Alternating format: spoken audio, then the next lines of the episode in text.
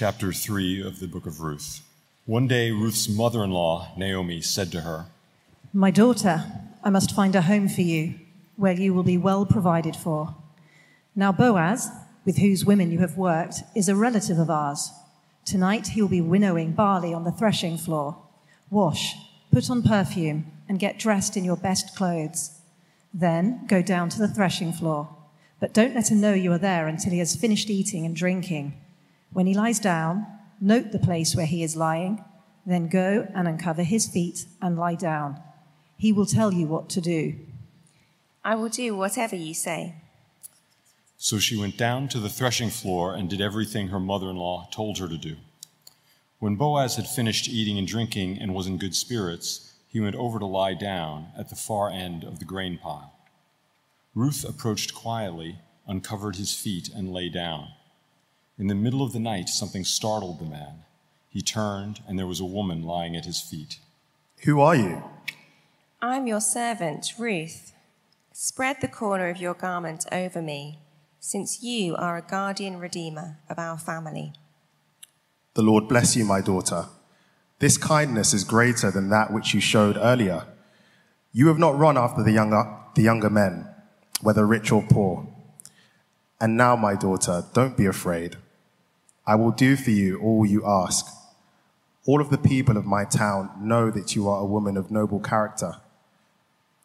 Although it is true that I am a guardian redeemer of our family, there is another who is more closely related than I. Stay here for the night, and in the morning, if he wants to do his duty as your guardian redeemer, good, let him redeem you. But if he is not willing, as surely as the Lord lives, I will do it. Lie here until morning. So she lay at his feet until morning, but got up before anyone could be recognized, and he said, No one must know that a woman came to the threshing floor. Bring me the shawl that you are wearing and hold it out. When she did so, he poured into it six measures of barley and placed the bundle on her. Then he went back to town. When Ruth came to her mother in law, Naomi asked, How did it go, my daughter? Then she told her everything Boaz had done for her and added, He gave me these six measures of barley, saying, Don't go back to your mother in law empty handed. Then Naomi said, Wait, my daughter, until you find out what happens, for the man will not rest until the matter is settled today. This is God's word. Uh, morning, everyone. If we've not met, my name's Matt Fuller. It'd be lovely to do so uh, at some point afterwards. And if you're just joining us today, we're halfway through this month looking at the book of uh, Ruth, um, hence chapter 3, halfway through. And really, we're thinking in the book of Ruth, uh, I think the dominant point being the Lord is kind. The Lord is kind. It's a lovely book to spend a little bit of time in just to remind ourselves of that very simple fact that the Lord is kind. But let me lead us in prayer as we look at this together. Our great God and Father, here is a story which at first blush is, um, well, it's one to make us blush. It's, it's a little bewildering, really, Ruth's behavior and Naomi's suggestion. So help us understand quite what is going on here so that we, um, we apply rightly to our lives. We respond rightly to Christ. We ask in his name. Amen. So I think really the idea in chapter 3 is what does faith look like? Or um, what faith does your Redeemer, if you're a Christian, Jesus Christ, require? What faith does he require of you? Now, it should be no shock. I guess faith is uh, central to the Christian life. Faith, trust, reliance, synonyms, really. But the, the key thing with faith in Christianity is not how strong your faith is, but who your faith is in. So, uh, a little while ago, a little while back, uh, uh, one five year old came up to me and said, um, my dad is so strong, he can lift a house. Wow, your daddy is strong. Can I just clarify? Do you mean like a toy house or like a house that you live in? A real house that people live in? Wow, that's Very impressive. And there's something very sweet and endearing about that, and the, the, the trust a young one can have in their dad. It is a misplaced trust. I know the father is probably physically stronger than me, I'd guess, but lifting a house, he is not doing. Uh, so it, it's, it's confidence, but it's in the wrong place. It's hopeless. Uh, consider by contrast uh, a weak faith, but in the right place. So, a, a scared child being dragged to the dentist by their mother. Mother, why do I have to go to the dentist? Why do I have to go to the I don't want to go to the dentist. I hate the dentist. You're mean taking me to the dentist. But does go to the dentist. A, a sort of weak faith, a resistant faith, but still trusts mum enough to go to the dentist. You see, you can have very confident faith, but is misplaced. You can have a sort of struggling, stumbling, weak faith but if it's in the right person, all is well. And while it's better to live the Christian life with both a confident faith in the right person, Jesus Christ, Ruth chapter 3 is a sort of encouragement. Even if your faith is struggling, even if it is eccentric, if it's in the right person, all will work out in the end. So, Ruth chapter 3 two women place their faith in Boaz, the Redeemer, and he responds to both of them with grace because their faith is in the right place. Now, can I just clarify at the beginning? We jump straight in, and uh, this is not dating advice. And uh, some, I think, tend to read the book of Ruth as a sort of great romance. It's certainly not dating advice. Once upon a time, about 25 years ago, I remember hearing a sermon on this. It was titled The Seven Habits of a Highly Effective Husband Hunter. Um, and um, it was it was terrible. I mean, you can imagine sort of how it went. Number one, have a bath. Number two, put on some perfume. Number three, put on some clothes. I mean, just, I mean, just terrible. I mean, it was awful. Not that but even a sort of more polite version of, oh, it's a bit of a romance, isn't it? You've got Boaz, the silver fox, the older man. You know, probably you want to play him by George Clooney, maybe a few years earlier, but that sort of thing, and, and the young woman, and it's all very romantic, and he's wooed her in chapter two, do you want some roasted grain? Ooh, I'd love some roasted grain.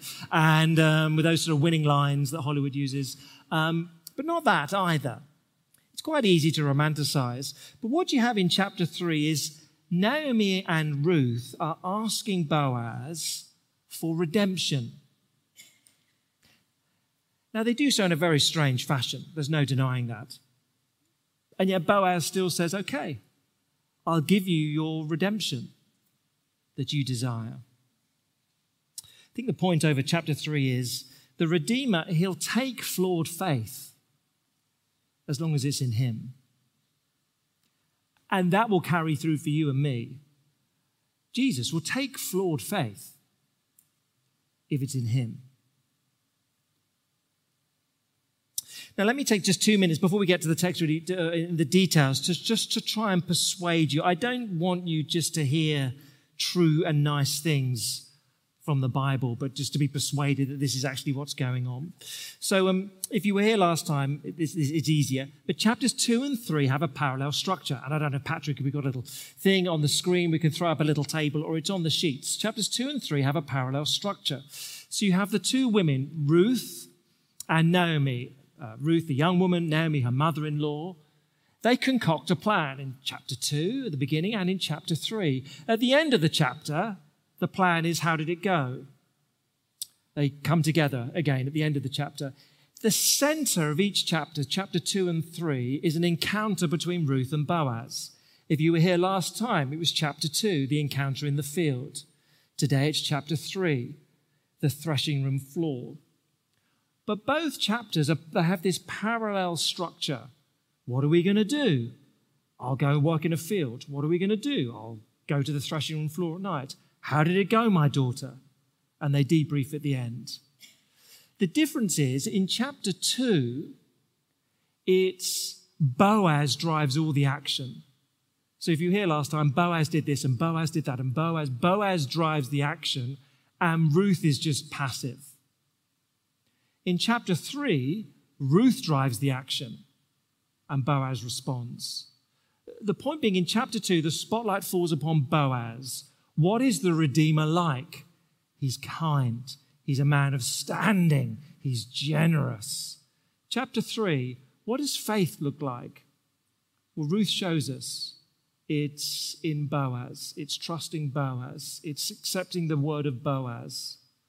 So it's where the spotlight falls in each chapter. In chapter 3, it's the faith of particularly Ruth, which is on display. And you can ask more about that. But chapter 2 is essentially look at Boaz. Chapter 3, look at Ruth and look at her faith. Okay, there's the difference. Let me just, one last thing, and then just recap where we've got to in the story so far. So, chapter 1, Naomi, the older woman, uh, had her husband Elimelech. They'd walked away from God. They'd walked away from the promised land. They'd gone to Moab with their two sons. Disaster. The husband, the two sons had died. Uh, Ten years later, they come back. Ruth, excuse me, Naomi and her two daughters in law.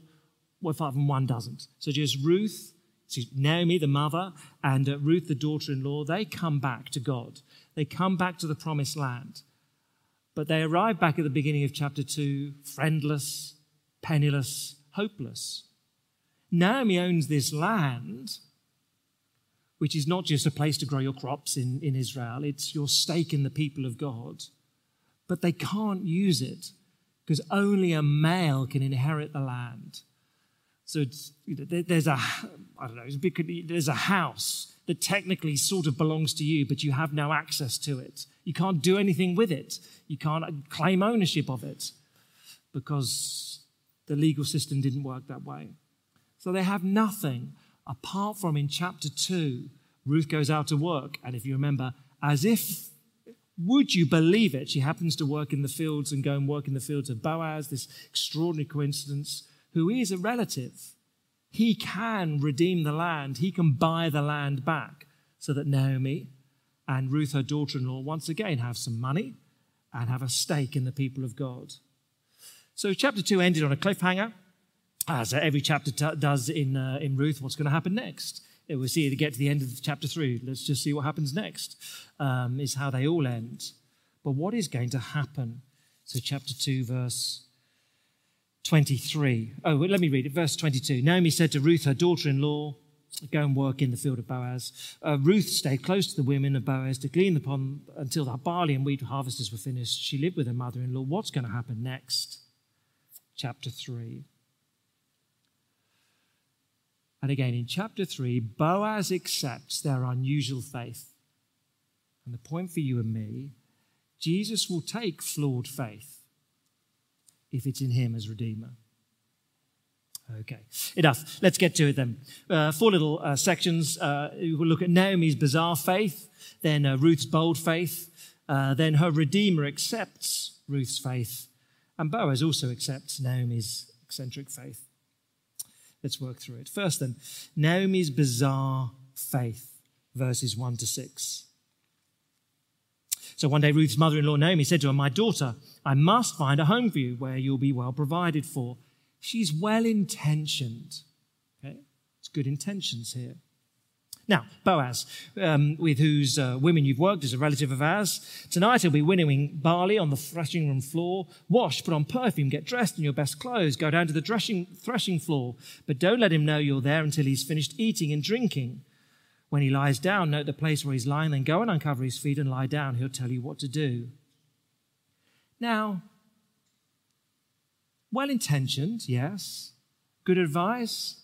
No. No. I mean, what would you do if someone said, Oh, I've got some advice for you? There's an older guy, he's eligible. Just go and put your best frock on and, and have a wash and wait until he's had a few drinks and is a bit merry.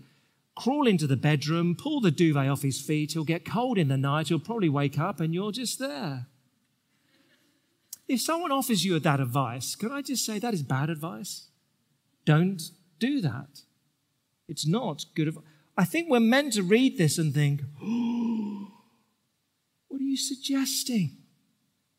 I mean, back in chapter 2, verse 22, Naomi knows that this is a, Israel at the time is a pretty unpleasant place. Women, young women get harmed. And here she's exposing her daughter in law in the most unwise fashion. Dear, oh dear. Now, Boaz clearly later on thinks this is bad advice. If you look across chapter 3, verse 14, Boaz said, Oh, look, um, go up before anyone recognizes. And Boaz says, Look, no one must know that a woman came to the threshing room floor. Boaz, this is terrible. You should certainly not have done this. It's terrible advice all the commentaries will tell you that the, the, culture of the time, yeah, the threshing room floor, they've got the harvest in, they're, winnowing it, separating out, separating out the, the, the, good grain from the, from the chaff, but they'll all have a few drinks, and the, at the end of the day, and the work is done, and the threshing room floor was where prostitutes went because there's plenty of trade at the time. This is not good advice that uh, Naomi gives her daughter in law. I mean, verse 4 uncover his feet, lie down, he'll tell you what to do. Yeah, but as far as we know in this story as the readers, Naomi, you've not met this man Boaz. How do you know what he's going to tell your daughter in law to do? How do you know he won't say, Come on then, let's do it here and now? It's very poor advice.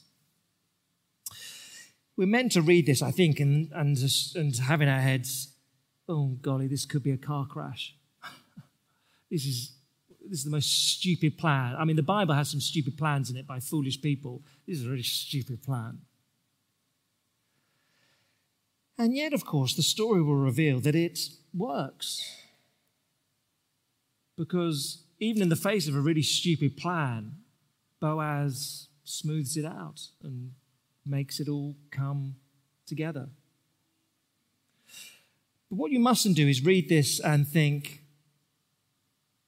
well, Ruth and Naomi had a daft scheme, ethically questionable, but it worked out, so that's all okay. So basically, I'm here, I am, I'm a Christian, and maybe I'll pursue an unethical way of living, and God will sort it out. It's certainly not condoning that. Don't justify the, the means by a possible end. So this is not a license for, wow, look, I, I slept around a lot when I was younger and um, it wasn't great. But hey, now look, you know, years later, I'm happily married. And so God smoothed through it all out. And so it all works out in the end. It's not, it's not condoning that. Or perhaps one of the worst I miserably heard. Yeah, look, I encouraged him to sleep with me because I wanted to get pregnant because I knew then he'd marry me. And so it's all worked out in the end. It's not that, okay? It's not just, don't think, well, Ruth did something daft and it worked out, so this, it's just saying what she did. And the text is pretty clear. This is a stupid thing to do. Boaz says, You shouldn't have done this. But that's Naomi's bizarre faith. Yeah, Boaz is gracious, but it could have been a disaster. A little better is Ruth. Ruth's bold face, excuse me, bold faith, verses 6 to 9. Much easier to be sympathetic to her. She's met Boaz. She's met his workers. She knows what he's like. She knows the sort of boss that he is, the sort of man that he is. Uh, she knows his character. She has greater evidence that this is a man that uh, you could trust. So she says, Okay, Naomi, I'll follow your plan. And so, verse 7 when Boaz had finished eating and drinking, was in good spirits, we know what that means, he went over to lie down at the far end of the grain pile. Ruth approached quietly, uncovered his feet, and lay down. In the middle of the night, something startled the man. He turned, and there was a woman lying at his feet. No doubt he's a little bleary eyed and uh, startled, he's a little shocked, or he just the, the, the temperature gets to him, and uh, no doubt he sort of sits bolt upright. Whoa, who are you? What? What's going on here? Uh, verse 9. She declares, and this is a key little verse in the passage I am your servant Ruth, she said. Spread the corner of your garment over me, since you are a guardian redeemer of our family. Now, that's odd language to you and me. We need to understand that, culturally that is, it's a bit like going down on bended knee and saying, Will you marry me? So elsewhere in the Bible, Ezekiel 16, verse 8, the Lord says, I spread my garment, I spread the corner of my garment over Israel and took her as my wife. It's, it's a sort of metaphor or, or a picture of proposing marriage. That's what Ruth is doing. Now, why the slightly obtuse phrasing? She could say, Will you marry me? That, that would do the job and be a little clearer to you and me. But she's picking up on what Boaz has said to her. See, if you were here last time, in chapter 2 and verse 12, Boaz has met Ruth, realized how kind Ruth has been in accompanying her mother in law. And so, chapter 2, verse 12, Boaz says, May the Lord repay you for what you've done. May you be richly rewarded by the Lord, the God of Israel, under whose wings or garment, same word in Hebrew, you have taken refuge. So, chapter 2, Boaz says, Oh, bless you, you've been so kind. You could have gone off and married anyone and abandoned your mother in law, but you've stuck with your mother in law. You're a kind woman, Ruth. Now, may you understand more of the Lord's kindness. May you come under his wings. Here in chapter 3, Ruth wakes him up in the middle of the night and says, Will you spread your wings over me, Boaz? In other words, you, you know, last, whatever it was, last week or a few weeks ago, you said to me, May God provide for you. Boaz, you can answer that prayer. God can provide for me through you, Boaz. Will you do that? Now, her boldness here, then, her trust, as it were, is in what Boaz has said to her previously. I've heard, I've met you, Boaz. You've prayed for me. I'm trusting you. It is a very bold thing she does. A woman proposing to a man, unheard of. She's a field worker proposing to an owner, outrageous. She's a foreigner. She's not an Israelite. She's from Moab, proposing to an Israelite. Slightly shocking culturally. She's a young woman propo- proposing to an older man. All these things are in the wrong direction. But she does it. Her confidence comes from what Boaz has said. May God provide for you like this. Hey, Boaz, why don't you be the vehicle for that, for his provision? Ruth is bold because she knows Boaz and his prayers. For you and me, our confidence, our boldness, if you're a Christian, in the Lord Jesus is because of his words, because of his prayers for us. So like Hebrews 4:16, let us approach the throne, let us with confidence, with boldness approach the throne of grace. Because we find there Jesus.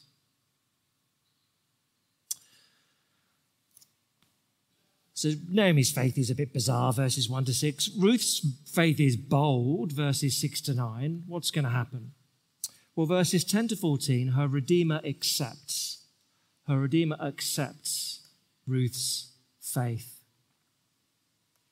She'd made herself utterly vulnerable. I mean, all the power dynamics are completely against her here.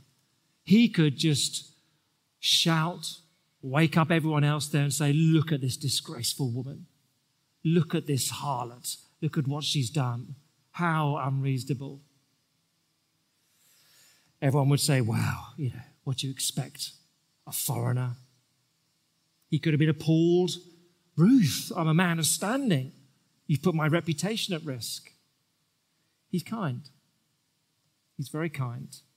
How does he respond? Verse 10 The Lord bless you, my daughter, he replied. This kindness is greater than that which you showed earlier. You've not run after the younger men, whether rich or poor. And now, my daughter, don't be afraid. I'll do for you all you ask. All the people of my town know that you're a woman of noble character, and I will redeem you. Now, verse 10 uh, the Lord bless you. This kindness, what stealing duvet, is greater than all that. What is he talking about? This kindness. What has she actually done here? Pulled his duvet off his feet? Yes. Said, Will you marry me, Boaz? Yes. But this kindness is greater than that which you showed earlier.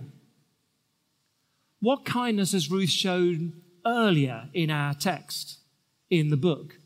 Nothing to Boaz. The demonstrable kindness, it's referred to as the kindness of Ruth earlier in chapter, end of chapter one, is she stays with Naomi. That's the kindness of Ruth. She stays with Naomi. Naomi says, You stay with me, you'll never marry. You're a young woman, go marry someone else. You stick with me, that's it. You're stuck. That's the kindness that is being spoken of here. And uh, Boaz had referred to it uh, in uh, chapter 2, verse 11. I've been told of all that you've done for your mother in law since the death of your husband, how you left your father and mother and homeland to come and live with the people you've not known. That's the kindness. So this is not here Boaz saying, Oh, you're oh, oh, oh as a really sort of old, doddery man. Oh, you want to marry me? That's kind. It's nothing to do with that. The kindness being shown is another kindness to Naomi because Boaz is saying, Ruth, you could have married a guy your own age. You could have married for love. You could have married for money. I know why you're wanting to marry me. It's because I'm one of Naomi's relatives. And if you marry me, she can get her land back. You're doing this for Naomi. I see that. That's why it's another kindness, a second one. So actually, it's not very romantic at all, this section, this passage. Boaz is saying, Oh, what's going on here? Oh, you want to marry me so that your mother in law is looked after? Well, you're a kind woman. But it's hardly candles and chocolates. It's not romance. It's an act of kindness. And so Boaz says, actually, yeah, you're, you're a worthy woman. So he goes on, look, I, I promise you, uh, verse 11, um, don't be afraid. I'll do all you ask. So there's wonderful words for her to hear. All the people of my town know that you're a woman of noble character, like he is a man of noble character. You're a woman like that of Proverbs 31, the wife of noble character. That's all good. There is just a little problem here. Verse 12 Although it's true that I'm a guardian redeemer of our family, there is another who is more closely related than I. Stay here for the night. In the morning, if he wants to do his duty as your guardian redeemer, good, let him redeem you. But if he's not willing, as surely as the Lord lives, I'll do it. Lie here until morning. And so she laid his feet until morning. He got up before anyone would recognize. And he said, Look, no one must know that a woman came here. So he's kind and protects her reputation. But you see the problem. Verse 12 I am a, I am a redeemer.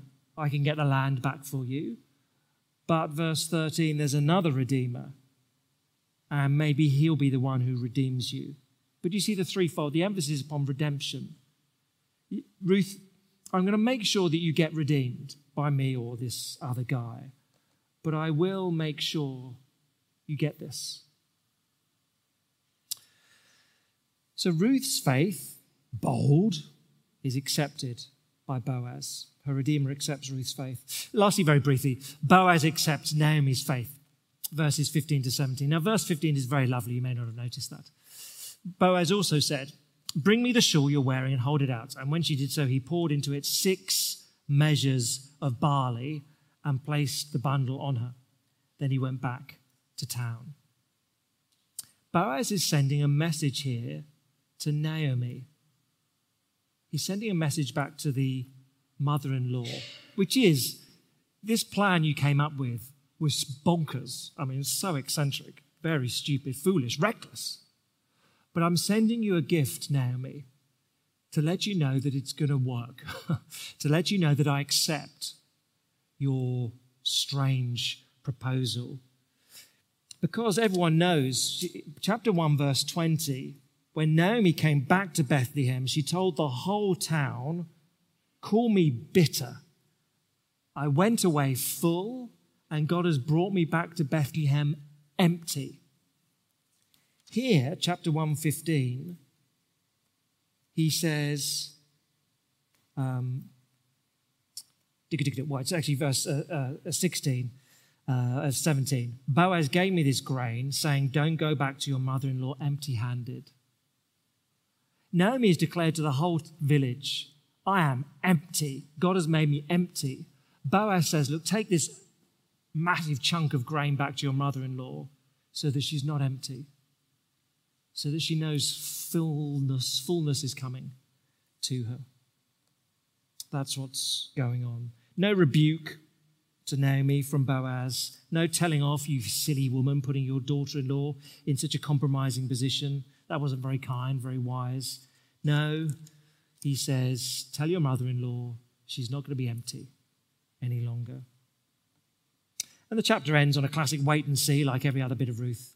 Verse 18 Wait, my daughter, until you find out what happens, for the man will not rest until the matter is settled today. What do you and I take away from Ruth chapter 3? Let me give you four little things very briefly. Boaz, then, he's a good redeemer, and he is indeed meant to be a little picture for us of Jesus, the perfect redeemer. So, four little things. The first is come to him. Just come to him.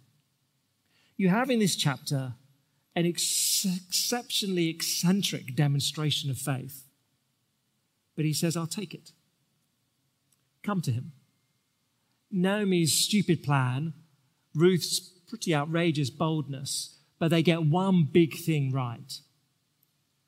They go to him. They say, Boaz, we're trusting you. That's the one thing they really get right. And once this is how you become a Christian, of course, you come to him. You say, Jesus, here I am. I got all sorts of mess. I got all sorts of problems. I may stumble into your presence, embarrassed, ashamed, but here I am. And I know that the one thing I've got right is I've come to you. I've come to you, and you're a gracious Redeemer.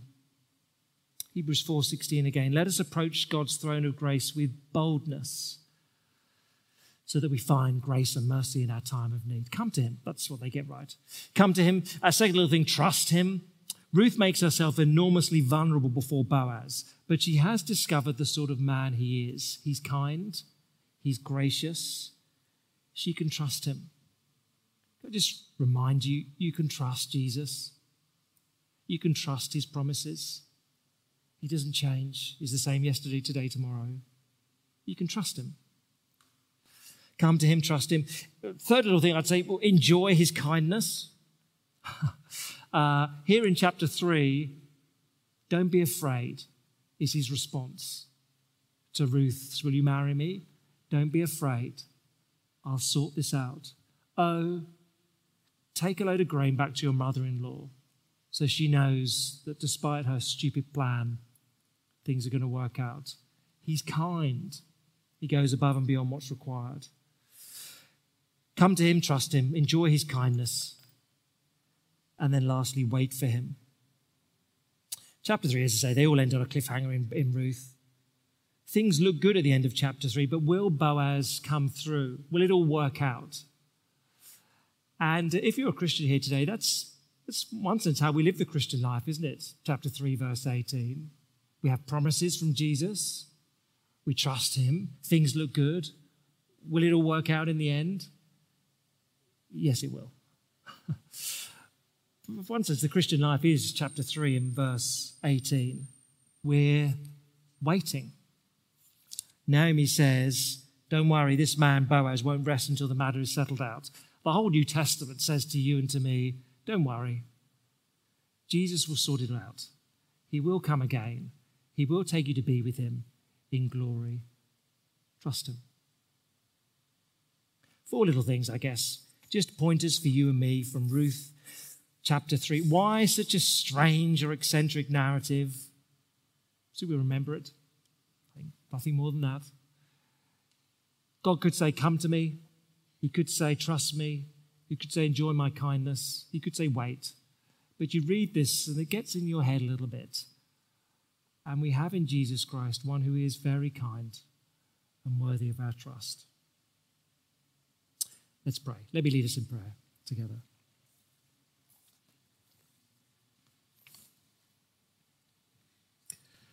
Our great God and Father, thank you that once again we, we read in this book of Ruth the sort of Redeemer we have in the Lord Jesus Christ. In Boaz, a picture of him.